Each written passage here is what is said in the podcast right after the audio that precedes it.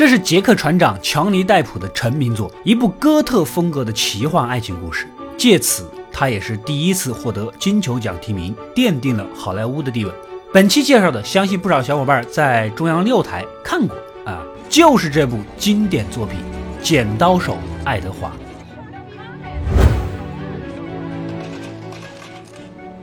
大雪纷飞的夜里，一个老奶奶凝视着小镇山顶上的古堡，孙女呢好奇地问她：“这雪从哪儿来的？”这个故事啊，还得从头说起。在很久很久以前，有个老教授住在山上的古堡。他发明了不少东西，甚至创造了一个机器人。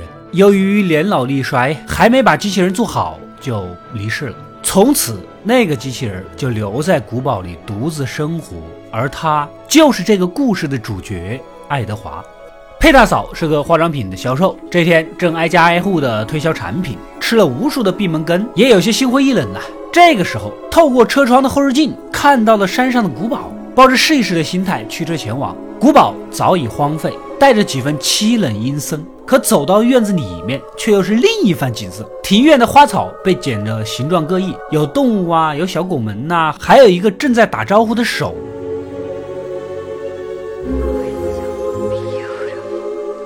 佩大嫂是赞叹不已，看来这里的主人一定很富有想象力和童趣。在大厅发现了很多蒙着灰的机械设备，上到楼上。角落的阴影里躲着一个人，连忙热情的打招呼。可那个人呐，小心翼翼的走出来，正是男主爱德华，双手如同剪刀一样。佩大嫂吓得就要跑，或许是看到这个小伙子没什么恶意，他也是个热心肠。看爱德华在这里孤苦无依，不如你就跟我回家吧。对于男主来说，山下的一切都很新奇，左右张望啊，露出孩子般天真的笑容。到家后，佩大嫂指着照片向他介绍自己的家人啊。男主的目光很快就被眼前的女孩给吸引了，她是佩大嫂的女儿，也是女主啊。一股前所未有的悸动。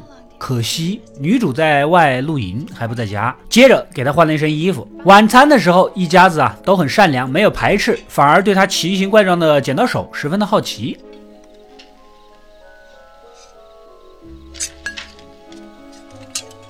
Those things are cool. You know, I bet they're razor sharp.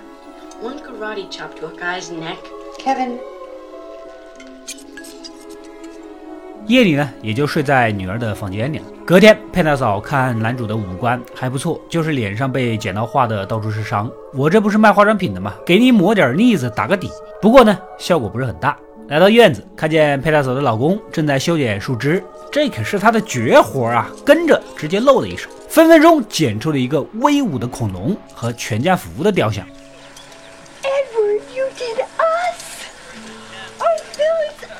Yes, it is. 一家子人是分外的高兴，对男主呀更添几分好感。小镇里的男人们白天都会开车去城里上班，留下一大堆嫂子们无所事事。他们最大的乐趣就是聊家长里短、绯闻八卦。佩大嫂带了个神秘男人回家的事儿，肯定是瞒不住的。于是呢，组队过来瞧热闹。打算搞个聚会，认识下爱德华。这个热情呢，根本就无法拒绝。这聚会上，街坊邻里呢也没有歧视男主的手，反而赞叹于他剪出来的作品。对这样一个神秘的男人充满了好奇，纷纷套近乎，都想着给自己家里也剪点东西。其中有个红发嫂，平时就有一点欲求不满啊，四处卖骚，对男主那是必须拿下的姿态，想方设法的接近。夜里，爱德华想起了往事。最初，他只是城堡里饼干流水线上的一个机器人。老教授突发奇想，或许制造一个拥有人类感情的机器人也不错吧。于是设计了男主，耐心的教他各种社交礼仪啊什么的。晚上想起过世的老教授，爱德华也是睡不着觉啊。深夜，女主跟她的男友小金毛依依不舍的吻别，回到了家中。没想到自己的房间竟然躺着一个奇怪的陌生男人，吓得大叫。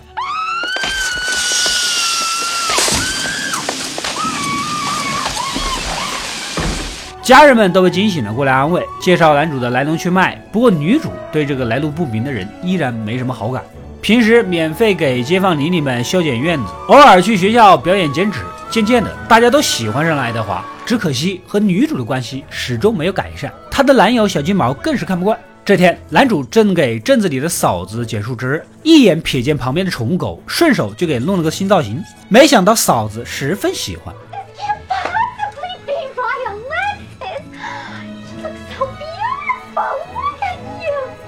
其他人得到消息，争先恐后的过来，让帮忙给自己家宠物也弄个造型。红发嫂就是有创意，反正都是剪毛，要不你给我剪个头吧？这要是给我们其他人，那不行，那得办卡啊！但是对于男主来说，什么都可以，只要跟剪沾边的，都是信手拈来，一顿操作给红发嫂弄了个时尚造型。其他嫂子见状，纷纷让他帮忙理发。很快，强尼戴普正儿八经的成了远近闻名的 Johnny 老师。当地的电视台也过来采访，佩大嫂陪着他一起上电视。观众们提了很多感兴趣的问题，有人问他是否愿意接受手部矫正手术，做一个正常人。男主毫不犹豫地回答愿意，即便这意味着他不再特别。可佩大嫂也骄傲地表示，即便爱德华没有剪到手，他也是独一无二的。又有一个好事的女观众问他有没有女朋友，爱德华是不知如何开口，毕竟他下山没多久，人也没接触多少，这就有女朋友了，你当他海王体质吗？只见爱德华神色专注地望着镜头，仿佛凝视着在电视机前的女主，正准备摸向话筒，剪刀手意外触电，节目被迫中断。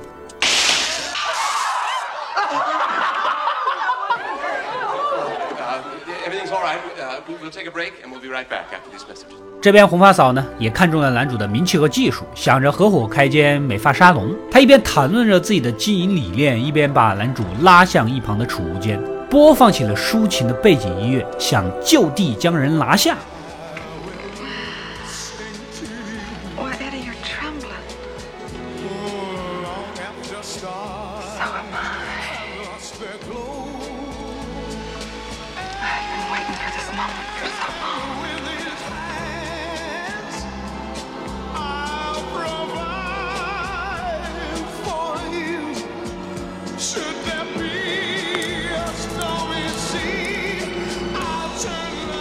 老嫂子，连机器人你都不放过，你是有点狠呐！爱德华哪见过这种场面，吓得赶紧跑路。正好遇到佩大嫂一家，她老公还正儿八经的教她，如果要创业啊，要先弄一笔贷款。男主似懂非懂，佩大嫂呢带着他一起去了趟银行。由于没有任何身份信息，银行也不是谁都带的。另一边，女主的男友小金毛一直都想弄辆新车，无奈管得严，准备从家里偷点钱。他曾经亲眼见过男主给没有带钥匙的女主凿开门的事儿，这不就是活生生的开锁机器吗？既然你喜欢女主，好，就利用一下。于是乎，让女主出面索取帮助。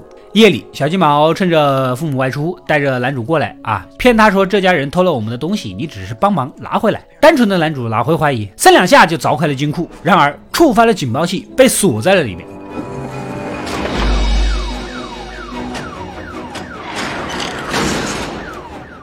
小金毛二话不说，直接跑路。女主想拉着他救爱德华，可是小金毛怂的一批，直接拒绝。这个小金毛也是的，自己家里有没有警报都不知道，就你这智力水平是怎么泡到女主的？警方很快赶到现场，爱德华缓缓走了出来，举起双手，别人还误以为这是凶器，正要开火，好在街坊邻里听到声音，赶紧过来阻止。男主就这样被送进了局子，怕千年女主也没有供出小金毛等人啊。佩大嫂呢，误以为他是申请不到贷款才会偷东西，更是深感自责。警方对他进行了精神鉴定。没有什么问题，可能就是因为长期远离人类社会，没有明确的是非观。其中一个黑人警察似乎意识到了，他可能是遭人利用，语重心长地叮嘱：人心险恶，以后啊要提防一些。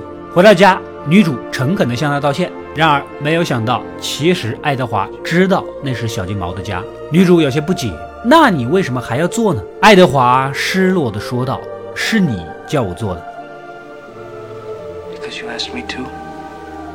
刹那间，女主愣在原地，一股柔情在心底滋生。就在此时，小金毛又找上门来，男主的情绪有些失控，冲到卫生间，把什么墙纸啊、毛巾搁的是乱七八糟。而这小金毛啊，跟没事人一样，完全不知道自己差点毁了一个人。女主也跟他大吵一架，不欢而散。这下佩大嫂开始担心男主是不是有什么暴力倾向。夜里给他做了简单的测试，问他如果捡了一笔钱，该怎么处理呢？就连佩大嫂的小儿子也知道正确的答案是把钱交给警察。可男主犹豫了半天，说要把钱给自己喜欢的人。一家人都默默的摇头，只有女主明白他话里的意思，忍不住露出了微笑。这个事儿呢传了出去，大家对爱德华的态度来了个一百八十度的大转弯。暗地里，谁家要是丢了点东西啊，都不自觉地联系到他身上。红发嫂更是恬不知耻地把自己勾引对方的事说成是对方强奸未遂。He practically raped Joyce, you know, threatening her with those knives of his. It's a miracle she escaped. 嫂子，您就别淌这趟浑水了啊！别人瞎说，反正还能糊弄一下不明真相的群众，还能黑上一黑。你这样说，直接没人信呐！到了圣诞节，也没人参加佩大嫂的聚会了，一家人只好自娱自乐。女主正在装扮屋子，忽然听到外面响声，走到院子一看，才发现爱德华雕了一具天使的冰雕，冰雪飞散，犹如雪花洒落。她从没见过这么美的景色，在冰雪中翩翩起舞起来。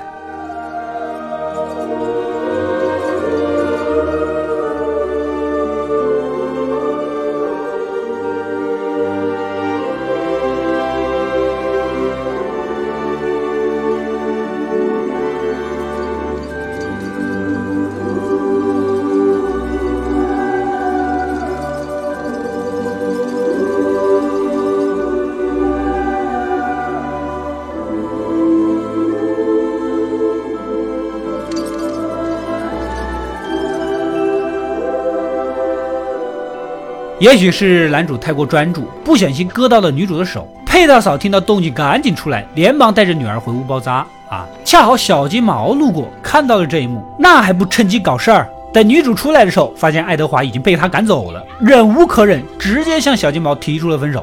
而这边的男主独自在大街上游荡，满腔委屈无处发泄。他剪碎了自己的衣服，砍断这些雕塑的腿，捅破了汽车轮胎。镇上的嫂子们看到这一幕，马上报警。佩大嫂是极其的难过呀，想着把他带下山，或许并不是一个正确的决定，留在古堡里才是真正的适合他。这边的男主发泄完，冷静下来，再次回到家。佩大嫂两口子还在外面找人，而屋子里只有女主。她温柔的上前关怀，当两人凝视彼此的双眼，女主情难自禁的让他拥抱自己。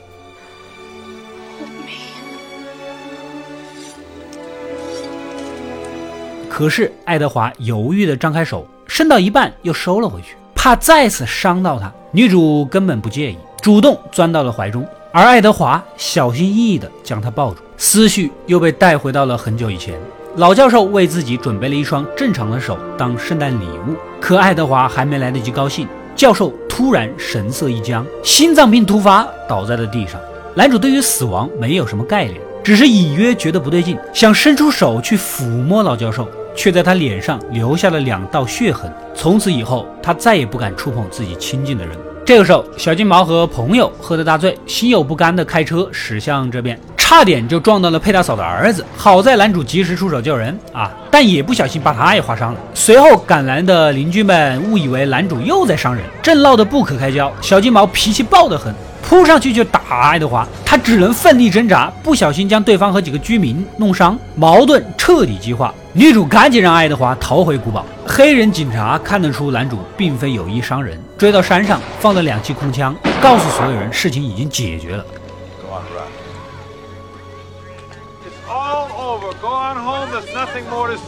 可是这些人呐，还是不依不饶，一起冲上山。女主率先一步赶到古堡，还没说上两句话，一声枪响，小金毛紧跟而来，想要杀掉爱德华。女主奋不顾身地冲上去阻止，子弹打落天花板，砸在了男主身上。小金毛捡起生锈的铁棒，准备上去来个致命一击。女主赶紧抄起木板，将小金毛打倒。金毛这是气呀，一脚将女主踹开。而爱德华看到心爱的人被伤害，怒不可遏，反手捅了过去，将其推下了城堡。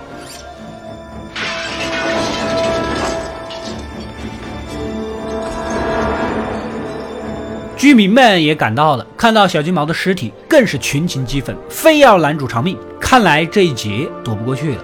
女主眼含热泪，凝视着爱德华，而他似乎也意识到了什么，留恋万分地说了声再见。这恐怕是最后一次见面。女主深情亲吻，立马转身而去，在大厅里抄起一只备用的剪刀手，来到众人面前，谎称爱德华跟金毛双双互殴而死。众人一看这个断肢，好像是那么回事儿啊，就相继离开了，只留下女主如释重负地站在原地。时光回到现在，老奶奶说起故事的结尾：从此以后，女主和爱德华再也未曾相见。小孙女就好奇问：“你是怎么知道的？”老奶奶伤感地说着：“当时我就在场，因为她就是那个故事里的女主金。”但他始终坚信爱德华还活着，因为那漫天飘散的雪花正是从山间的古堡落下。他留在那里，每年都会雕出一具具冰雕，纪念山下的爱人。当老态龙钟的女主望着洋洋洒落的雪花，仿佛能透过时光看到年少的自己在雪夜下翩翩起舞。这是他们无言的默契，也是他们无疾而终的爱情。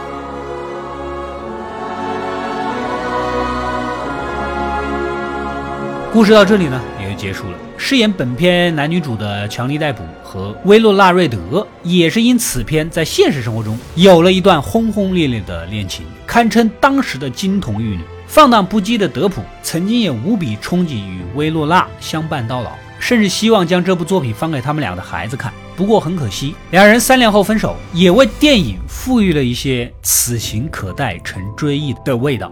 电影是一部哥特风的奇幻爱情故事。梦幻纯净的气质中掺杂着哀婉悲情，他的悲剧是注定的。当你将一个童话式的角色置于真实的场景与环境，那么世俗的艳丽和冰冷必然会撕碎童话的美好和圆满。男主爱德华的面容苍白，神色冰冷，目光失落，一眼看过去只是一个莫名其妙的怪人。但这个古怪的形象背后，包裹着一颗温柔纯真的心灵，以及对家人、对爱情的渴望。电影里的那一句“是你叫我做的”，如此的情真意切。爱德华并不知道钱的价值和意义，但如果这是珍贵的东西，那么就选择把它交给深爱的人，这就是他的理由，非常的纯粹。爱德华的话懵懂而清澈，少女的笑容灵犀而通透。除了女主以外，佩大嫂对于男主的感情。类似于母亲一样，她照顾着男主的一切，牵着他走向世界，试图抚平他的伤口。他满怀骄傲地望着男主走向电视，即使没有了剪刀手，他也是独一无二的。作为母亲一般的角色，他已经竭尽所能做到最好的。他对于男主的爱是无私的，不过在电影爱情的主线面前，这份感情被冲淡了不少，但是依然不可忽视。对于男主来说，山下的经历恍如一场梦。多年以后，他眺望小镇，尖锐的手掌上下飞舞，皑皑白雪洒落人间。那不仅是雪，也是他对挚爱的思念。